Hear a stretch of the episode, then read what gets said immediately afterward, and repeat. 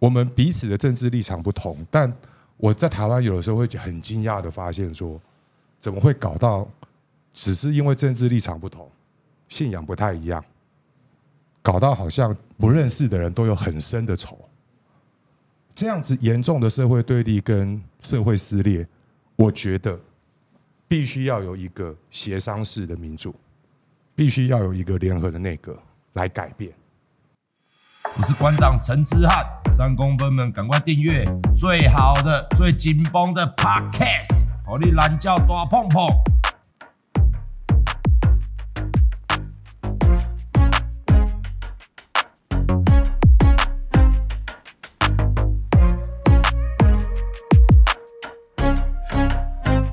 各位观众朋友大家好，大家所期待的今天我昨天晚上讲了，今天大家一定要到，也谢谢大家今天来收看，我看到现在人流非常高。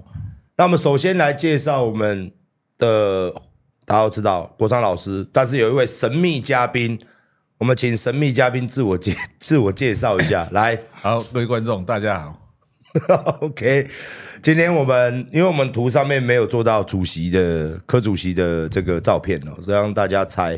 那当然感谢哦，这个感谢今天老师以及主席来到阿馆的节目，两位也是我的很好的朋友。那今天会有很多很劲爆的消息，都在我的节目当中会讲出来。首先呢，我们先问一下，因为昨天是一个炸弹，是一个很震撼的消息。我们先问一下柯主席，你为何会决定跟国民党合作？昨天这种情形，其实这也不算是合作了，应该这样讲了，就是这半年来，你知道，台湾希望政党轮替的民意都超过 60% 的。是。那其实我最近去南部这样中南部走了一圈啊，我就发现那种老百姓渴望，就是说一个变天的那种心情非常明显的。那当然，我也想过，你知道，就是说不管三卡度、四卡度，你知道，四分五裂，那也是不会赢。那当然有人跟我讲说，啊，拼拼看啊，跟他那个，但是我倒是讲哦，因为我大概这一阵子，当然要选总统也有，当然有很多机会跟各国的智库啦，或者说去访问美国、日本。其实我们也知道说，台湾实在是有一点危险的，特别是哦，跟对面关系也不好啊，像那个乌克兰的战争，或者是以色列的战争呢，他还不是被认定是世界上最危险的地方，结果都发生战争，所以当然我不会讲说啊，这个是今年的选举是战争与和平的选择啊，我也不会讲那种话。不过就是说，这8年来这民进党干的实在太烂了，我这个已经到那个，我看到一般民间这都是已经很气愤了。是啊，自己又我也想说个别选。但我也考虑过啊，就一路跟他拼到底了。很多人跟我讲说啊，到时候就会气爆什么。不过坦白讲哦，这常常是很多东西从后面来看呢，就是说，那你如果要拼到底，就一开始就拼到底。那等到那个老百姓开始对蓝白合有期待的时候，哇，现在你好歹是要跟国民党谈嘛，就是啊，那一天是这样的，我跟他讲说，啊，你总要有个。和平一个比较一个规则，大家来比嘛，不然我们也很难我们的支持者要交代。我老实讲，那一篇有点被朱立伦突袭了。是怎么说突袭呢？可以强调这个部分吗？因为他一开始本来就说政党票嘛，哦，政党票，我在想政党票有什么好比的？这个至少输你12%以上。哦，那我们的民调赢他12%，我看没那么厉害了。我自己看，我们自己看过嘛。然后他要求那个比是柯侯一组去对赖校嘛，或者是侯科对赖校，这个有柯侯那个差距会变更少啊。后来，但是这样呢，其实我们自己有在做民调，看了半年了，所以当时我就说，好吧，那如果他自动自己就说他不要比那政党票，他就比柯侯侯科这样配啊。不过当时老实讲，为什么陈志涵会哭，就是说。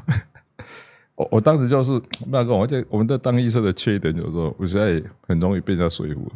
他就说，那不然那个你之前说那个，如果是在统计范围内的不算哦，是不是这个要一样？我说那个以前是说不算是侯对赖或柯对赖，结果知道我看过这种比例差很大嘛。我说那个让3%当然没有问题啊。啊，他就说：“哎，你以前都讲过说这个要统计范围内不算。”其实我跟你讲，这个缺点呢，不太被人家撸，你知道吗？到最后就说好了。啊，但我心里面想说，如果统计上看没有出差别，就表示说不是很明显的赢了。那所以整个故事就是这样了。我觉得这样的啊，这也是呼应一个说，台湾人民实在很渴望说政党轮替的。哦啊！问题是，我们不敢说，总是要去回呼应那个民意的要求。是啊，最后总是要有一个方法来整合嘛。啊，当然，昨天唯一的差别就是，我有后来我们的幕僚就说啊，你就不要让他什么什么统计范围内，你就跟他讲啊。我在心里面想说啊，我今天看6个月的，那明明我们都民调，就算柯侯对侯科都还赢很多趴。是，他说我那时候心里想说，好啊，让就让。反正仗也会赢，不过我会想一想哦，还是要拜托大家，今天明天哦，正在，我还是不要轻敌吧。这个，因为老实讲哦，我们希望啊，这里还有个问题的，我在想说，他说11月7号到11月17号，我想说我已经看这么久了，也没什么民调啊，到今天我还问说，哎，有没有什么新的民调？说，哎，没有，所以我在想说，哎，会不会人家出老千呢？全部在明天一下子。灌进去，突然好几个民调出来。是，不过这样呢，我还是希望大家哦，这个无事敌之不来，恕有以待之，你知道，不管他出什么牌，我们还是今天要呼吁我们的支持者哦，有接到电话一定要坚定的说出唯一支持柯文哲，然后他坚定的说是柯侯配，不是侯柯配，他特别声明。是，因为我听到有在跟我讲说，我们的支持者接到电话，他一开始就引导式发言，哎，请问你支持侯柯配吗？他说不是，我支持柯侯配，然后那对方都不讲话。我说，哎，民调这样做，那不是很奇怪吗？不然呢，不要以君子之心度小人之腹了。我们只能呼吁说，我们的支持群众哈，特别是年轻朋友，就接到电话民调。还有一点哦，我们年轻人很少在接那个电话的，大部分用手机嘛。我现在所有的民调做哈，就算一般来讲，最多也是。那个手机30% 的，说手机做到50% 很少，会非常少，所以为什么那民调做出来都是比较偏年纪大的？所以我的民调很有趣的，只要全部做纯市化的，哎，就很差。有手机加百分比越高就越高了。所以这有时候拜托大家，这一两天稍微守在电话旁边哦，在听得到电话声音的范围内，有接到电话赶快说，我唯一支持柯文哲。是，那我们难得今天。我们3个人同体，我们也来问问公平正义的黄国昌老师，你认为你怎么看待昨天发生这个事情？你认为会有什么 bug 吗？老实说，第一时间我看到那个结论的时候是有点惊讶了。哦，但我先不谈政治，我先谈统计。哦，因为我以前在中研院研究法律的时候，在法律学的里面算很特殊，我是用统计的方法在研究司法制度。大部分的法律人就是法律怎么解释嘛，但我喜欢看的是说，我们政府很喜欢吹嘘说啊，他变了一个制度啊，变以后，你当初声称的那些效益，你有没有跑出来？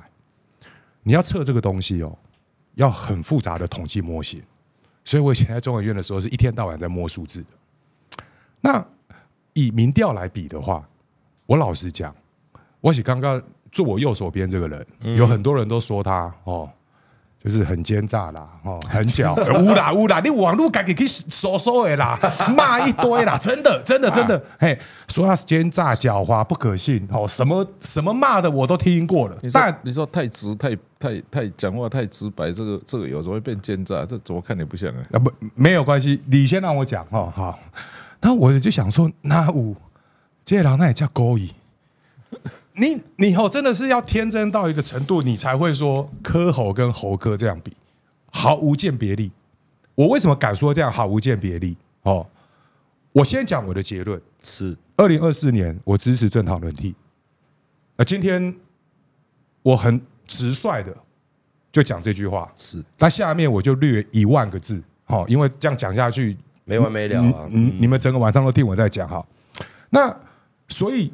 有很多对这件事情是有期待的人，他们对柯侯跟侯柯两者之间，他其实没有想那么多，所以你会看到说，为什么这样子比的时候，数字都那么近，但你如果把柯拉出来，吼拉出来，哦，那差很多，那个数字就摆在那里啊，是啊，就出来了嘛。好，那第二个更重要的事情是，你看统计数字绝对不能只看结果，你要去看它按照不同的人口统计变相去看交叉分析，年龄、教育程度，那个都差很多呢。好，那一个很大的特色是什么？一个很大的特色是说，侯市长我也认识他，哦，他并不是坏人，他就很正直、很勇敢的警察嘛，哈、哦。好，那但我必须要讲一件很坦白的事，就是年轻人要做选票的移转，没那么简单啊，没那么简单啊。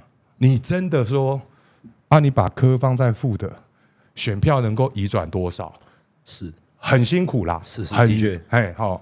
那但是呢，既然哦，你签嘛签嘛嘛，嗯，对啊，签了，所以我就只能呼应哦，呼应刚刚，哎，你今嘛是柯主席还是柯总统？柯P，好好，就呼应柯P讲的哈、哦，就这两天哦，大家辛苦一点哦，平常没有回家吃晚饭的哦，从今天今天可能比较晚哦，全部哦都回家够点位，因为我跟你讲是，你们一达成协议以后。我赫然发现说，大概全台湾民调公司的线早就被 book 满了。这个也要时间的，那我说昨天中午才结束，你太天真了，人早都传好在等你啊，人早都传好在等你啊啊！人家早就准备好了啦啊！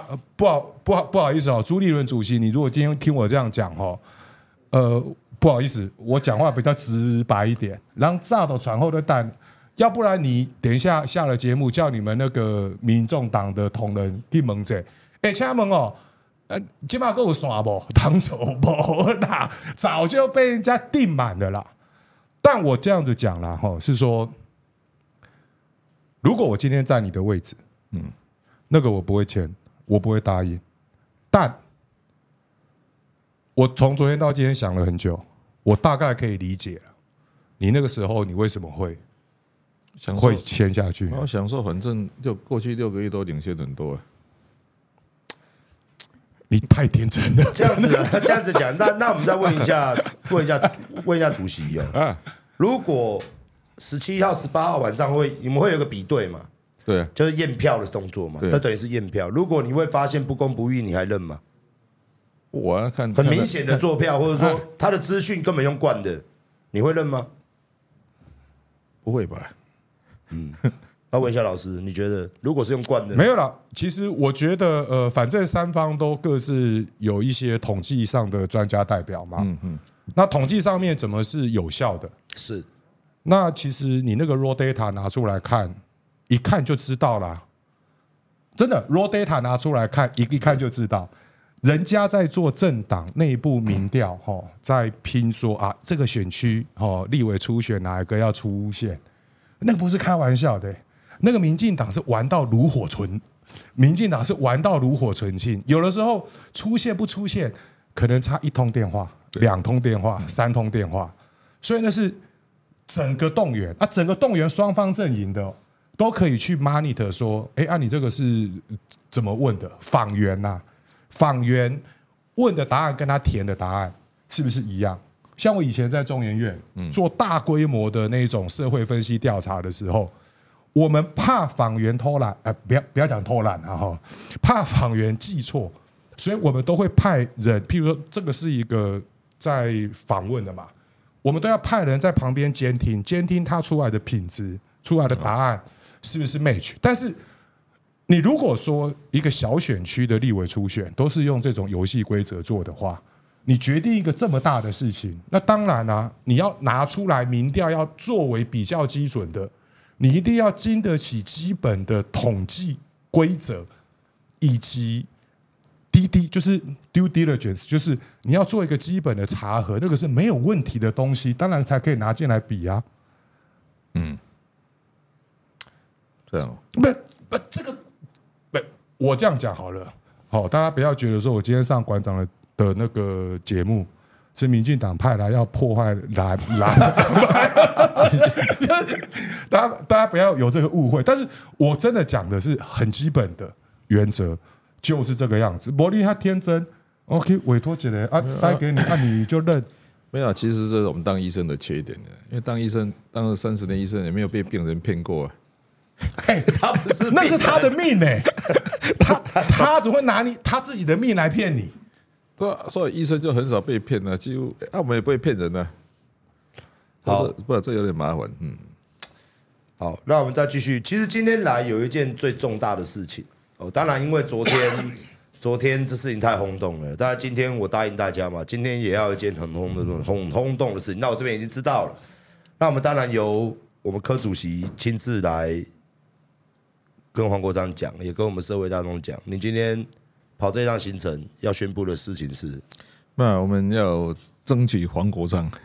争取黄国昌参加我们民众党，委以重用，委以重任的，委以重任。是，那是什么角色？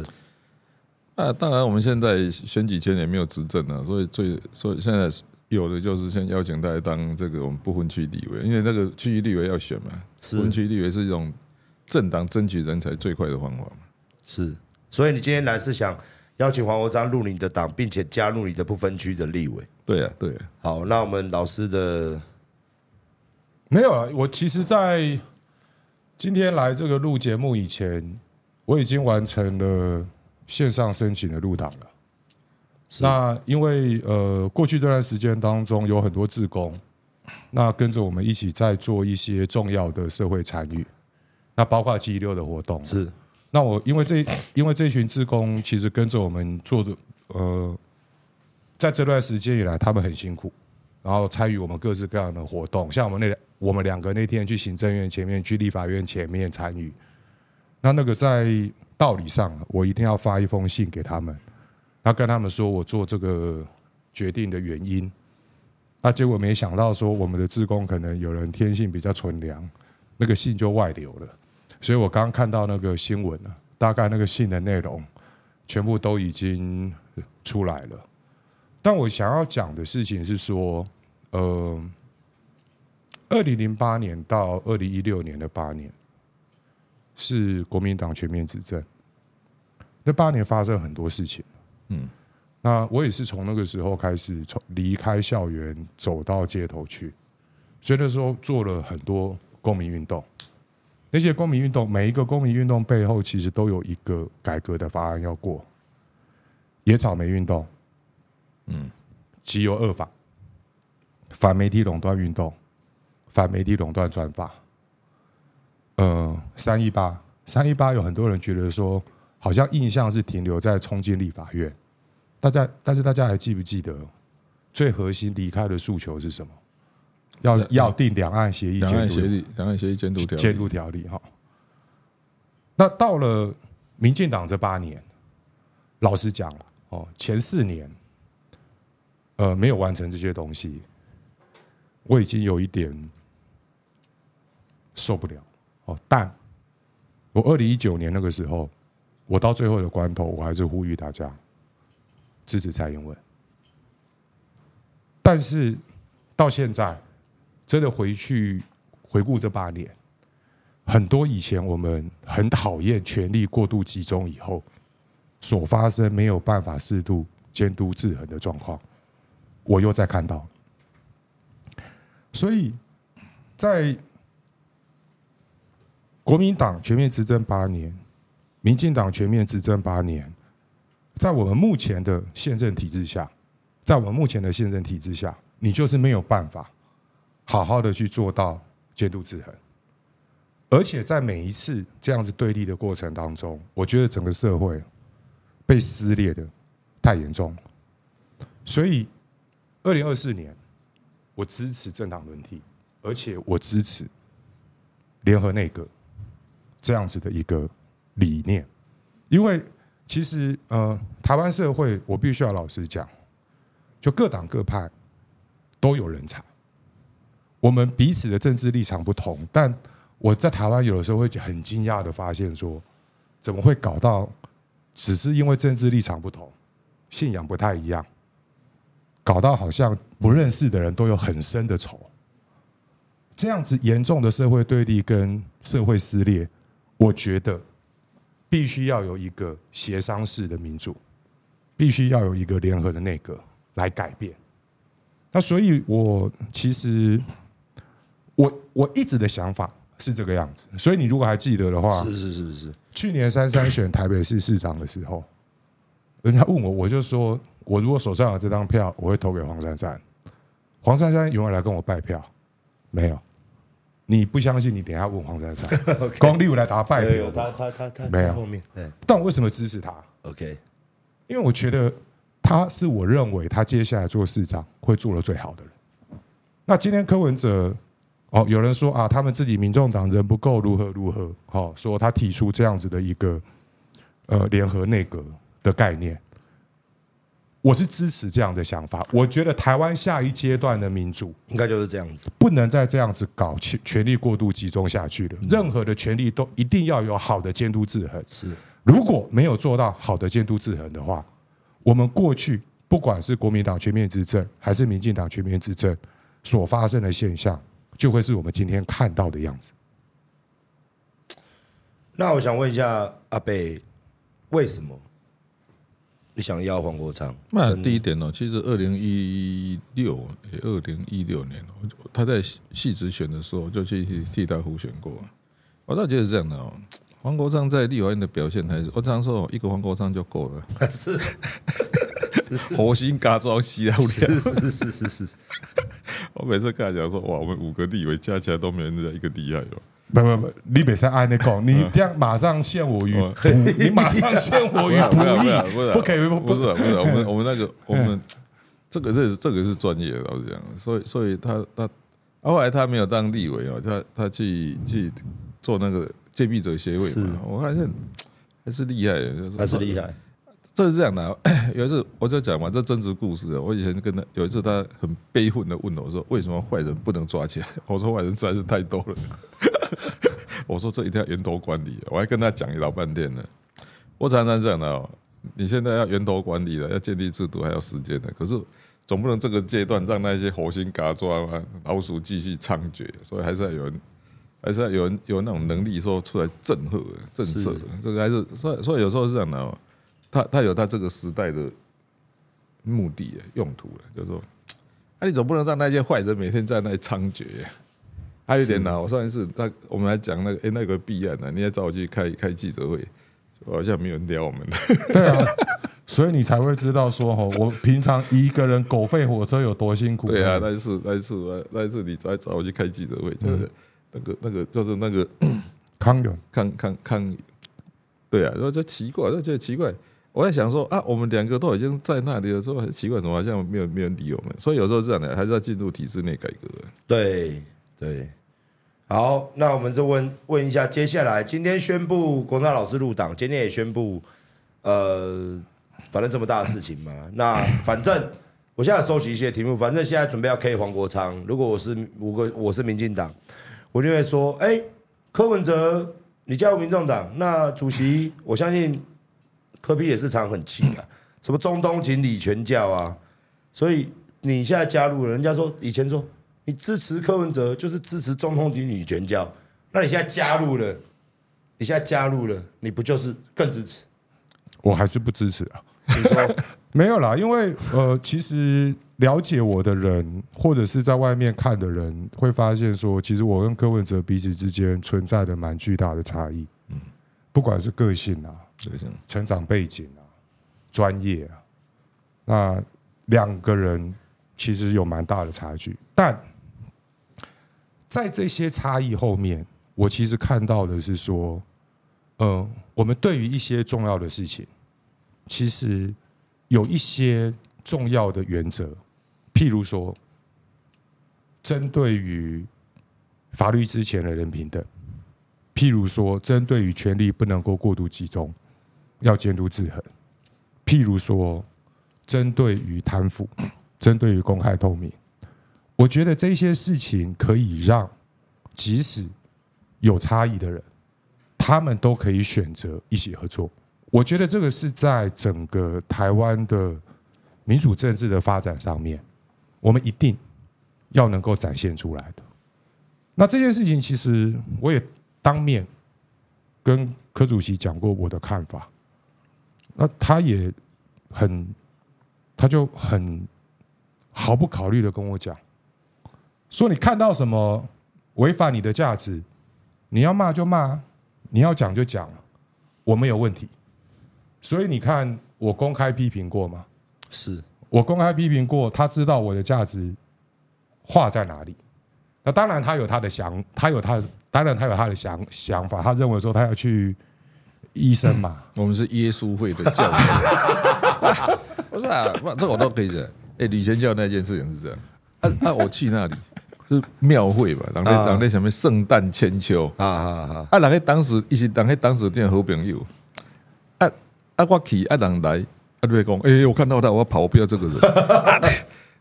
那个不行啊！你庙会，所以就人家拜庙，你是不要有。是啊。当然他说你都手跟他举起来，我说那个是那个董事长一手拉他手，一手拉我的手，不是我拉他的手。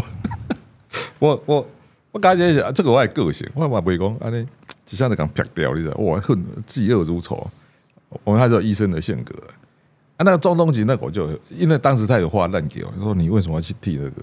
我说可是他这几天也没有听过做什么坏事啊，不然你讲，你要是他做什么坏事，我就算了。所以我们医生是这样的，医生的习惯。就是我们要把每一个人医好啊！我不要一下就，所以那时候反对条款，我说反对条款，你违反那个法律基本精神嘛，一罪不二罚，罚不溯既往哈，信赖保护原则，总会你不能说突然立个法说30年前有酒驾的，现在全部抓回去关了，奇怪，不可能这种法不可以倒收回去。所以老实讲，这个我跟黄国昌我不晓得，我看。我看他没有讲的哟啊，我们是要把坏人变成好人呐、啊，我们要鼓励大家向善呐、啊。那你怎么这么嫉恶如仇、啊？我问你，对，你怎么这么嫉恶如仇、啊？我当时他也问过我了，他说：“加入你们这个党会不会有什么一大堆规则？”我说：“我可以跟你讲，本党哦有我们有5个立法委员在立法，4年来从来没有甲级动员过。”我就说啊，每个人的想法嘛，我说一定，他说我们投票是吧，我们真的。一个党成立14年，然后在立法就5个立委，从来没有甲级动员过。这是我们的政治思想，什么意思？我是很认同亚当·斯密斯的看法，每个人你知道，把它做好，合起来就是国家最大利益。所以我还是相信每个人有他的良心的、啊，就是说我不敢说100%有良心，但 usually 大部分还是会向善。所以你看，我们台湾民众党，我们在立法4年没有甲级动员过。我当时只跟他讲说，有一件事情大家一定要同意，投票的时候，你不要说收人家钱的话，那个就不行了。其他，我说其他，立法院来讲，以前说一个选什么立法院长要多少钱啊？那个很多传闻嘛。我说只有这个不行了，其他你就照你的想法啊，可以沟通就彼此沟通，啊，如果大家都一定不能沟通，有个人的想法，那我说那没有问题啊，每个人1年扣打2次、啊，你没有一定要。我跟你说你儿子都没听话，你知道吗？是啦，你儿子都没那么听话，因为说要叫人家一定要，所以我老讲，我对那个甲级动员都很有意见的，因为每个人他的想法嘛，因为说，所以我说每次说100%做北韩的，所以如果那个一个政党老是在甲级动员，我觉得那政党很奇怪。就是所有人都要投赞成，或所有人都要投反对。对啊，那可怜就没有自己的中心思想。啊、所以台湾民众党在立法4年来没有甲级动员过。所以意思是说，你想干什么就干什么，因为我相信你哦，就是秉持每个人的良心。那你说该杀的该杀就杀，没什么没办法，坏人还是要抓的。只是我都很想感化坏人，然后倒在最一线最顾我走。你说哈、甲级动员嘛，就是不要强迫大家说不要去干扰他的思想。他其实这样讲。还有点太客气，是他完全不了解立法院运作的时态，是就是说你要去控制他的思想，你要去影响他的思想，你要前提是他要知道他在投什么。我看常常就是拿一个牌，一个打圈，一个打叉，然后那个好像在海军在对，这个就是 point， 因为他完全不知道他在投什么，他坐在他位置上可能在做很多其他的事情，他完全不知道他在投什么。所以需要前面有一个人举牌子对啊，举牌子赞成全部赞成，然后反对全部全部都反对，我跟你保证一半以上不知道在投什么。我之前在我 YouTube 直播，我就带所有网友看过一段，看到说哎，前面的党鞭举牌，举完票都投完了，结果突然发现说前面那个啊举错然后冲到主席台跟院长说哎，那个刚刚那个投票不算，然后那个取消，然后我们再重投，然后前面再举另外一个牌。你真的到立法院去，你我没好笑的啦。大家如果网友质疑我今天在讲的例子，你们回去看我的 U， 不好意思哦，用你的频道帮我的频道打一下广告。所以我们民众党没有做那个圈跟叉的牌子，我印象中我没看过啊。没有。哦，你敢不敢看？没有啦。对，你看台湾民众党都坚持每个人有独立的思考能力、自主，然后每个人秉持他的良心的，所以我们没有假激动，更不会拿那个牌子像海军一样在那个旗语。所以以后那个万一啦，假设啦、我如果再回去立法院的话，那个反黑条款我投赞成，你不会给我党纪处分吗？不会。OK， 好。每个想法。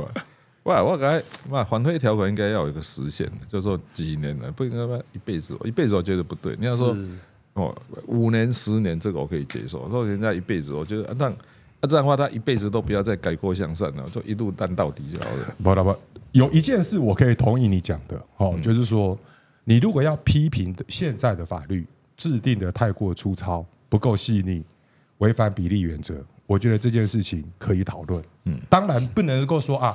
不管是什么，永远就不能够再参政，这样子的规定绝对是错的。但你要分它的类别、它的态样、它跟参政权的关系啊，这样子定的法律啊，这样子出来的法律以后，你才不会有说啊，可能会去违反到宪法比例原则的问题。但没有关系啦，因为我们今天也不是来上刑法课或谈宪法课嘛，哎。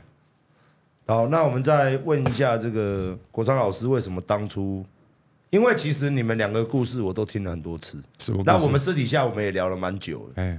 那当然最后我也是跟国昌老师建议说，这是你要决定的嘛。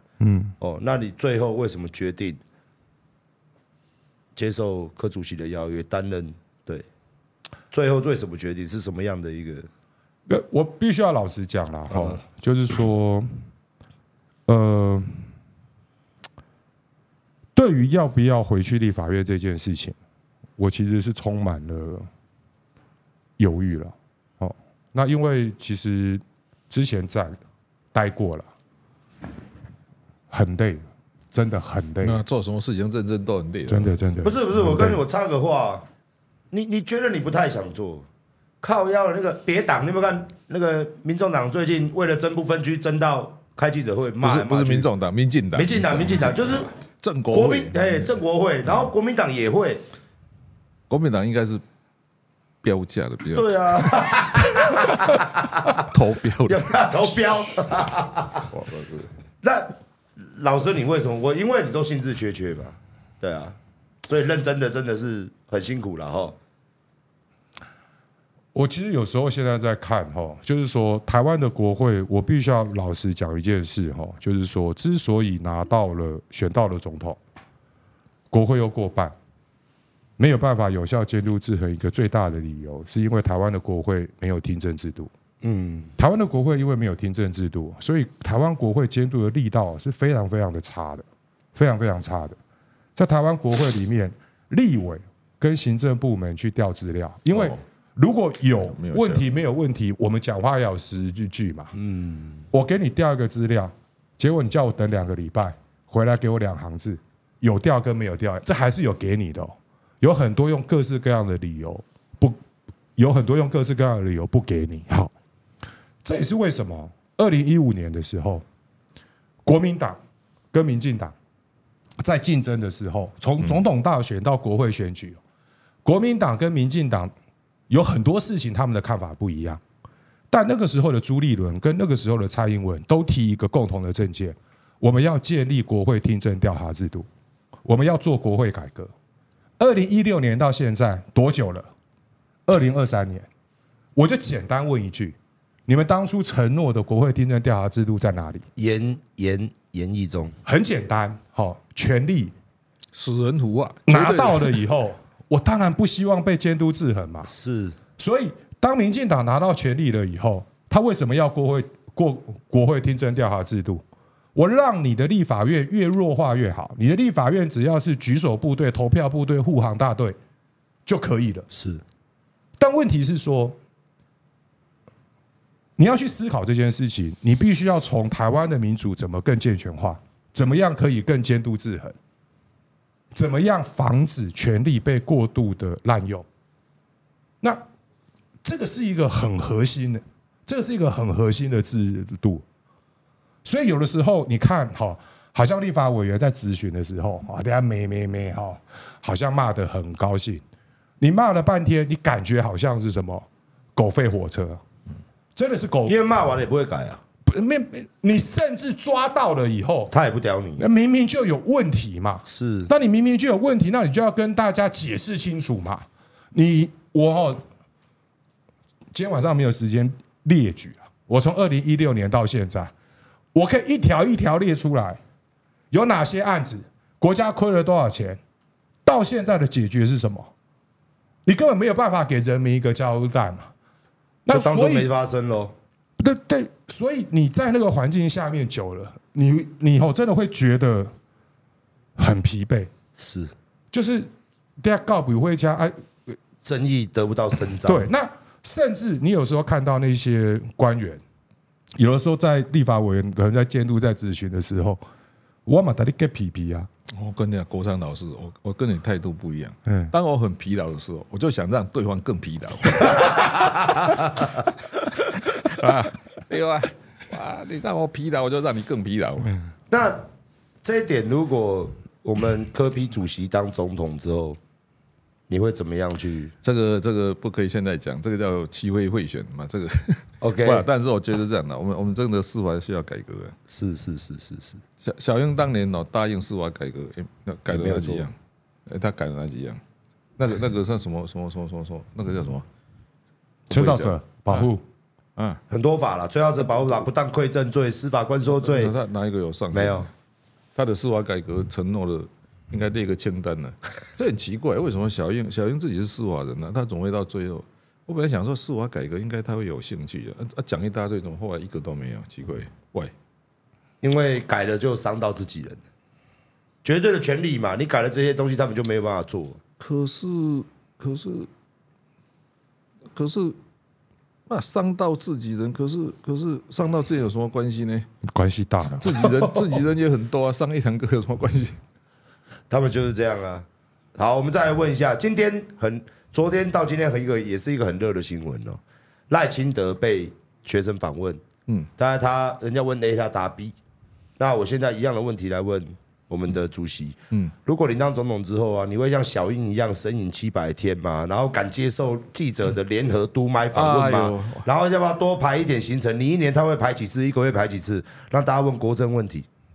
没问题的，我跟你讲，我从以前到现在几乎每天督麦，我每一天没有督麦，那些记者就那一天就很难交代，很难回去交差啊。是，所以每次说好，赶快给他记一记，他很高兴的把那个新闻写完，他就可以回去。那你当总统不一样啊，你也可以神隐啊。不会的，我倒觉得这样，政治是一个说服的过程，一定要沟通的。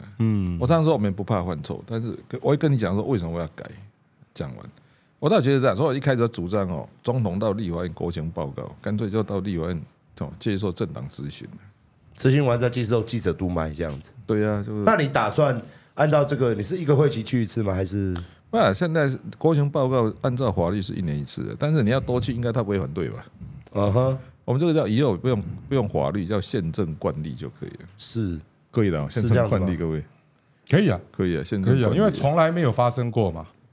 对，因为其实老实说啦，就是说，即使是现在的民主进步党赖清德主席，他也知道这件事情有道理嘛，所以他们反正就是一边派一堆人出来骂嘛，另外一边你会发现说，哎，当然啦，我也愿意去啊，那个不是叫质询呐，那个是各个党团有问题提出来，你可以提出来，我有个回复的时间，其实咬文嚼。咬文嚼字去搞那些东西，一点意义都没有。重要的是什么？重要的是说，你怎么样让台湾目前如果在还没有办法修改宪法的情况下，能够尽量的去符合权力可以相互监督制衡的精神，我觉得这才是人民要的。对啊，宪政惯例嘛，像那个如果 你要法令去定那个叫什么听证权，那你要当部长呢，就要去委员会，各个该去的委员会就先去听证了，你先放在锅子里面先煎一煎嘛。对对，我倒觉得这不是坏事，公开透明不是坏事的。哎呦，我自己当市长哦，我开的会全部上网。对，那未来您当总统，您的所有也都会上网吗？啊，我倒觉得是这样的、啊，除非你跟我讲说涉及国家什么国防机密，啊，不然就上网有什么关系？要当一个全台湾有史以来最透明的总统？没有啦，我跟你讲，第一我们又没有收钱呢，底下的我没有说这个生意一定要给谁做，我现在两个原则嘛，我没有收钱，我没有说这生意一定要给谁做，那、啊、你公开透明就好，你有什么关系？是，那我们这几天看到了民进党这个精美的。不分区名单，我看了很突然的精美的不分区名单，又是那一些有的没有的哈。那民众党的不分区什么时候要公布给全台湾的人民去支持？应该18号是，应该我们就是19号，我希望在19号之前可以公布了，因为我们还在做最，我们公布，我们希望说有一个叫实际的，我们那个时代需那个时代需要什么啊？我们是又提什么样的人？它应该是对应一个我们时代的需要。是，那你目标想要哪几席？你预估？啊，我们自己算过了，大概8席了。那但在往上就要努力了。要努力。那你的战略是？没有啊，这个一样嘛，政治的说服的过程嘛，就在努力的去说服大家嘛。我看到您最近这样子去庙口开讲，一场接一场。说实在的，跑脱选举是一个。你们两位都有经验嘛？是一个非常累的过程。那啦，我没有跑通啊！我当红白铁都不去，真厉害！有没有？人家说你当台北市长，竟然红白铁都不用来。我以前我遇到一个谁，他说他每天早上都直接去殡仪馆上班，下午才回去办公。我说哇，这最起就最爱那些最起来。所以你这样子，你没有特别的战略。那我就是这样的，就是说。你会让他们去你，或者说，因为我看你们经费靠，我看你们新庄那个地方啊，那么小，很大的，怎么那么小？就这样就没有，就这样，而且人家大的，你要说不满意的，我满意，我没有不满意。我说，相对于民进党跟国民党的，没有，这个是一个问题。我永远都记得那时候国民党跟我谈那个合作，那个态度，你要选假哟。啊，你有准备差不多20亿吼，安尼这是门票啦吼，啊，那准备100亿是较差不多。我听了讲，准备100亿较差不多，选举总统都要开100亿，你不话讲你嘛较差不多，差不多啊。但是我跟你保证哦，是20亿真的一定超过，他们照他们这种用法。嗯，啊、每次我们庙口开讲最多50万，是，因为直播自己搞嘛，就那个舞台这样。对，人家他们一次动员，你想想动员1万1.2万人呢，一定要1000万起跳。啊，你这样跑一次哦，几个城市跑一下，啊，1万次只有动员了，你还要买媒体买广告，我们是不用买广告，他一定要买广告，搞一搞1500应该跑不掉。但我插一句话。我觉得那一种传统的动员方式，用游览车去载的，是它那个效益其实真的下降得非常快。那个它都是给画面啊，然后顾装脚、顾基本盘的，那个真的效益真的逐渐的在下降当中。我觉得我们如果自己对自己要有信心，要去引领有所谓新形态的政治参与模式的话，不用怕。是什么叫不用怕？我反正就在那边讲了。然后人自然会来的人都是真的，都是支持你的。温办716的时候，是那些都是真正的。我们怎么可能动员任何游览车去载？然后我们那种真的来的人，然后结果那种用游览车在载的民进党还没有我们多，在笑我们。还没有我们多。我真的觉得他们的价值体系已经很错乱了，他们错乱到公。你要像我们这样啊，动员好几百台游览车，哦，人拢走了，人拢来，哦，等下坐在遐分便当，哦，你没有做到这种规格，哦，你们太落伍了。我那个时候，我那一阵子，我真的觉得脑袋有点，我的价值体系，哦，被他们搞得很混乱。怎么会他们想象的民主，以前是在笑国民党哦，这样子搞，然后脱掉草鞋，穿上皮鞋了以后。不一样，跟以前的国民党一模一样。以前他们都会笑人家，你拢啊，因那国民党造势拢用游览车，结果今麦个伊妈咧做游览车国博搞怪本本动哎。对，好，各位观众朋友，我们现在我们的柯主席，我们的国昌老师现在在看在线看，我们现在开了一个机器投票哦。那我们这个就不多说，我们待会9点钟准时看结果。您支持的是侯柯配还是柯侯配呢？请大家移动你的双手，好不好？拜托，赶点着嘞哦！有些人现在看台的，跟两位报告一下，现在4.2万人在收看，4.2万人在收看，所以麻烦各位的票可以跟上吗？谢谢。现在13000多票，麻烦大家移动你的手指头好吗？拜托各位哈，移动手指头很快，点一下哦，无论好不好？因为这是。明星嘛，我没有叫你投谁，但是让我们这个柯主席在这边看一下哦。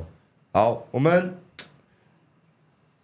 今天我其实这两天呢，我就哎，这两天我也是看一看，我也是你们两位都说好没有，我也很烦恼了。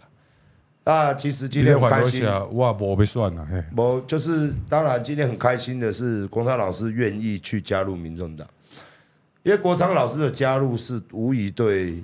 柯 P 是一个很大的帮助，因为他有他的人流，他有他的权威，他有他的专业，而且他的确就像您讲的，他一个人抵好几个立委。你可以看这4年的新闻，你可以发现哦，他不当立委的时候，他的能见度跟知名度哦还在不断的攀升。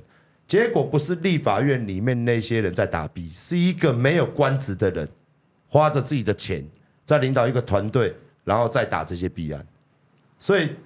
我相信啦，未来如果有机会，当然我先跟民进党的这些死鱼烂虾臭螃蟹讲一下，这不叫分赃，不要老是在那边说什么政治分赃，哦，在那边说分赃，哦，但是我们需要专业人才嘛，我相信台湾人也是需要，所以第一你们讲了，今天我也感谢你们愿意来到我的节目宣传这个炸天的消息，我相信等一下新闻就出来，明天该被骂就被骂。哦，对不对？3.0是自由嘛，该被鸡巴就被鸡巴，我相信。那主席也来，昨天刚发生这个事情，这两天刚发生，那今天就来到我的节目，愿意来跟大家讲。但是其实昨天晚上我跟主席特别报，昨天晚上我其实跟钟佩君做完节目之后是9点嘛，我赶快赶回家，因为那个新闻昨天发生嘛，我赶快回去听听看。其实很多年轻人都在跳霹雳舞，那我相信你也知道，你的幕僚一定有跟你说。那剩下的时间也不多，剩10多分钟。那我们留一下，先请主席再教老师的意见，因为你现在已经等于是半个民众党了，2/3民众党。其实现在主席在旁边，你就是民众党。那我们两个角度，第一个，我们请柯主席来跟所有年轻人对话一下，可以吗？可以啊。那其实这样呢，有时候这也是我们外科务实的个性，这也是人家长期以来呢，每次民进党要批评我，就说什么我没有中心思想啊，变这种。我每次想奇怪，我们当医生怎么没有中心思想？我们医生的中心思想就把病人救活嘛，对不对？恢复健康，所以他们都通常一样了。如果当政治人物，他的中心思想是什么？那就让老百姓过好一点的生活。所以老实讲，我们意识形态没有那么重，所以。我常常说解决老百姓每天的生活，这是我理念。那老实讲，我这一次那个跟国民党那个所谓蓝白合这件事情，你知道我们昨天差一点我们办公室的助理走掉一半，然后陈志涵就哭到嘛，我差一点不能上班了。是啊，我说是这样的，我第一个这个是这样的哦，这个。如果民进党去，我从半年前就一直在到处打听，说安赖清德继续做案哦，很惨啊，很惨啊！啊，后来他会讲，但是我也不放心国民党，嗯，所以我跟国民党讲说，先讲好联合政府，凡是监督的，通通归我管。是是是，我说好，你们要怎么好还会？你不要讲法务部啊、NCC 啊、金管会啊，这我早就有，主计处了，这些管钱的啊，国发会嘛。这监督不是管钱的，监督的。我讲哦，老实讲哦，国民党我们，当然民进党是歪哥起出来。我也是很怕国民党上去一模一样。哎，不要忘记，2016为什么国民党会下台？嗯，哎，不是一样贪污腐败？是是是。所以当然人家说啊，用这种政党轮替的哈，这种，但是我觉得我们还是要想办法建立一个制度。我很希望说有一天哦，台湾用公开透明的制度。我就很遗憾，你知道，我当台北市长8年哦。我一下台以后，很多制度蒋万都没有在遵守，晨会制度也没有了。我相信他也没有，也不敢把会议记录全部上网，因为你会议记录每天上网，人家就知道你有没有来开会，会穿帮。啊，你看我觉得上所有的标案全部上网公开的，所有会议记录上网公开，每天准时上班。那这个就应该，我自己在想说怎么让它变成制度，是特别是公开透明。我觉得哦。贪污抓不完了，一定要建立公开透明的制度。所以我就觉得这样呢，有时候当然就是这样了。我们人活在世界上没有办法考100分啊！我每次讲一个故事，就是说我当医生的时候呢，你要知道哈，我当小医生的时候，那时候猛暴性心肌炎100%死掉，因为心律不整他就死了。后来有叶克膜，70%的可以救起来。啊，可是你要问我说啊，在那个没有叶克膜时代怎么办？就是没办法啊。你要知道，以前 B 型肝炎没有药呢，猛暴性 B 型肝炎哦，哇，那死亡率很高哎，特别是慢性 B 型肝炎带原者，猛暴性几乎100%挂掉。哎，没有想到后来有那个什么抗 B 型肝炎的药物，所以有时候要跟大家讲了，就是说我们做一个医生，你知道，我们只能用我们当时拥有的能力、知识去处理当时的问题。所以这是我们外科医生常讲一句话，我在台大当医生的时候，如果你讲不出更好的方法，那么现在这个烂方法就是最好的方法。所以以前我们在开晨会的时候，外科开晨会，一个很困难的病例说，哎，要怎么开？就主治医师要先提他的方法，要怎么开？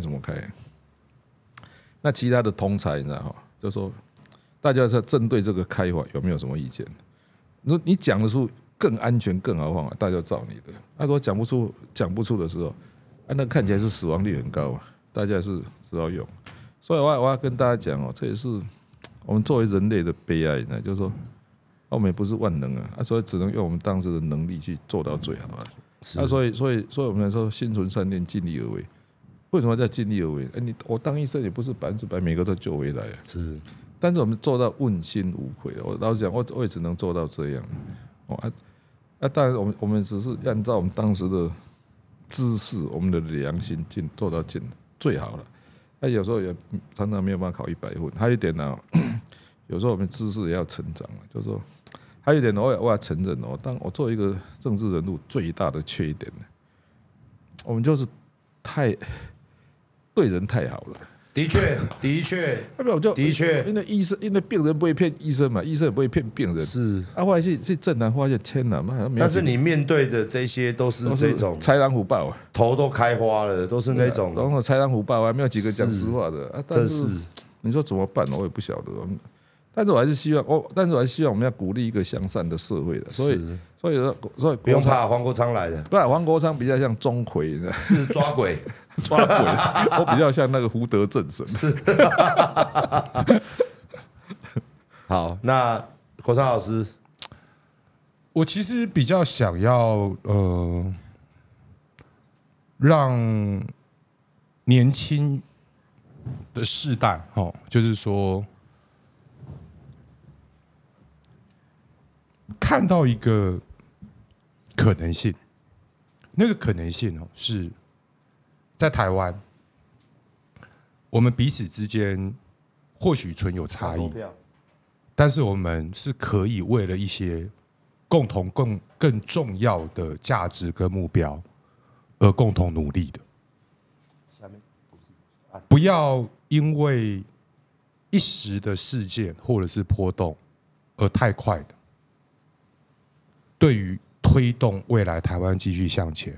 推动台湾可以有更好的制度，而感觉到失望，要抱持着希望，抱持着希望，我们一起朝向有光的地方走过去。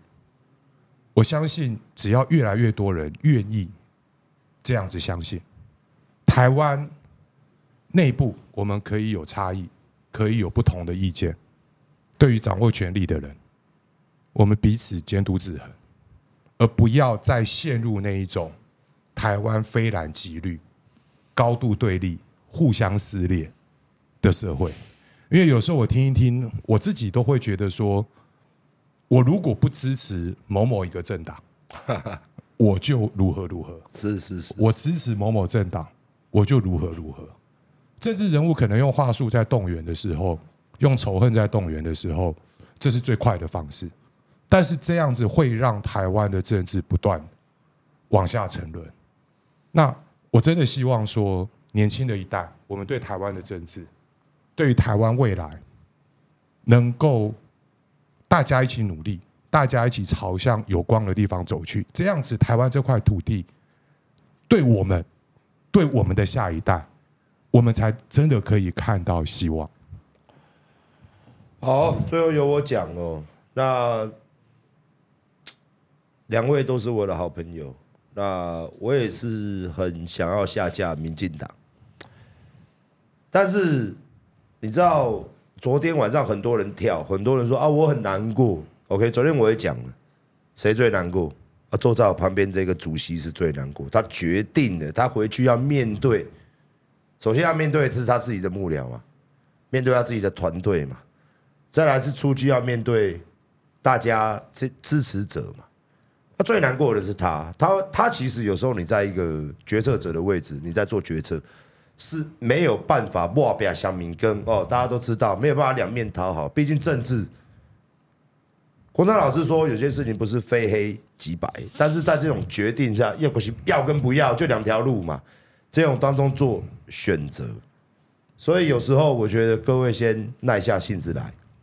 我觉得事情还没有绝望到大家那么绝望了哦。那我们就是有还没决定之前都有转机，还没确定之前都有变数。我只能跟大家这样报告。我也如果这个民调，我在这边讲我个人立场，不代表任何人立场。但我相信大多数人必须要听得我下面这一段，必须要听得懂哦。大家看一下今天几月几号，我先讲。如果到时候的结果是一个很不公平捏造出来的一个国民党式的一个投票，我相信我是没有办法接受，我相信主席也没有办法接受，我相信任何人都没有办法接受。所以在这边我警告国民党，国民党你也是我很多好朋友。我再强调一次，如果你提出来的民调是毫无根据的，是用灌票的方式，是用钱去买来的，用这种大党压小党的方式，然后想要利用柯文哲去猎取年轻选票。我跟你讲，你想得美，你想得美。虽然下架民进党是最大指标，但是有时候我讲一句，真正到尾啊，无输赢，我唔知道像输像赢。哦，台语叫做安尼啦，无输赢，我唔知道像输像赢，免拉摇摆。所以我在这边先讲。主席今天在我看来，他是一个退让，为了民生，为苍生嘛。哦，但是我们民调是领先的啦，请大家拜托大家接到电话，唯一支持柯文哲。来，最后我们今天投票非常踊跃，来看一下结果。我们今天投票的是41600多票，目前陆续增加中。我们给柯主席看一下，您现在93%。看了吗？93%，这就是你有什么话想跟大家讲了吗？支持你的群众93%。嗯，谢谢大家了。不过我们还是要继续努力啊。这个今天明天有在做民调吗？好，那我们当然是希望好美好的结果啦，好不好？那今天感谢两位来到我的节目，按照惯例，最后一人讲一个。今天有两位来宾，一人讲2分钟做个结尾，最后跟大家说再见。我们老师先来。谢谢馆长啦，哦，然后提供这个平台，让我跟柯主席一起来上节目，跟大家分享我们的看法。那我最后还是想要跟大家说的事情是说，可能过去这几年我们对很多事情失望，但我还是希望大家能够秉持一个信念，哦，我们会对很多事情失望，但我们可以一起卷起袖子，为这块土地努力，就会看到希望。好，主席，再这样的，我们还是秉持做医生以来30年外科医生的一种心情的哈，心存善念，尽力而为嘛，从这以后也坚守我们的价值嘛，不因短期利牺牲长期利，不因少数人利牺牲多数人利，不因政党利牺牲这个国家利嘛。所以就是莫忘初衷嘛，这样做下去啊，当然是这样的。我们常常在反省的，哪个地方做错，只是说我们都很愿意改的。因为老实讲，我们就是老实讲，我们也没有什么特别的什么对人生的什么要求，就是 do what we can， 尽量尽力，就好像我们当医生嘛，尽量去救人这样，只能做到这样啦。有时候没办法100分呢，是不是？我没有像郭昌老师这么穷理的，我讲了讲。对啊，我们当医生的话，我们那边戏立马给 CP 啊，对，这我的坏习惯啊，我也知道，明明救不起来，压抑啊，这个道德感很重。不是啊，就刚刚可怜的都在纠结，是，就是我知道我的弱点了，可是，在政坛上不行这样子的，真的不行，这一块缺点我知道。是，好，再次感谢两位台湾的重量级人物，政坛的重量级人物，然后也感谢他今天选择上馆长的直播，然后也希望大家这2天接到电话知道该讲什么了，我们就不再赘述。然后最后希望这个结果是好的，然后最后我们请两位特别来宾来跟我们所有今天47000多名观众来跟大家说声晚安，来，拜拜，晚安，再见，谢谢大家，拜拜，谢谢大家。